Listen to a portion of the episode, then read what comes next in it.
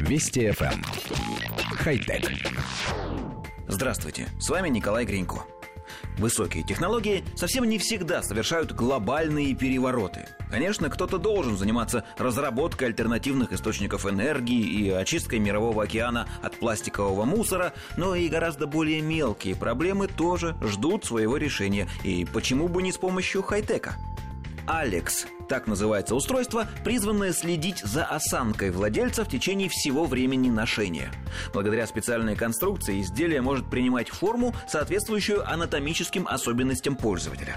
Гаджет закрепляется на шее, и если владелец слишком долго тянет ее вперед, сигнализирует вибрациями. Таким образом, человек вовремя исправляет положение своего тела. Это, уверены разработчики, благоприятно отразится в дальнейшем на осанке пользователя, а кроме того снизится риск возникновения дискомфорта и боли в шее и спине в будущем. Заявлено, что изделие совместимо с очками и одеждой, даже воротник ему не помеха. Особенно Алекс будет полезен людям, проводящим много времени за чтением или компьютером. Фирменное приложение поможет просматривать собранную статистику и регулировать настройки гаджета. Стоимость Алекс в рамках предзаказа на Kickstarter 59 долларов.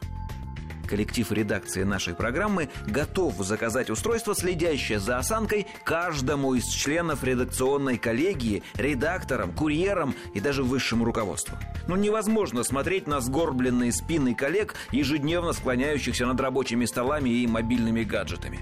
Мало того, мы готовы заказать и некоторые другие устройства. Например, такое, которое бы не позволяло отвлекаться от работы больше, чем на 15 минут в час. Или такое, которое бы напоминало о своевременной сдаче готовых материалов. Да просто хотя бы тихонечко пищало, когда разговоры в редакции на нерабочие темы длятся больше одного часа. Нет, это нельзя будет считать тотальной слежкой и издевательством. Хотя... Вести FM. Эм. Хай-тек.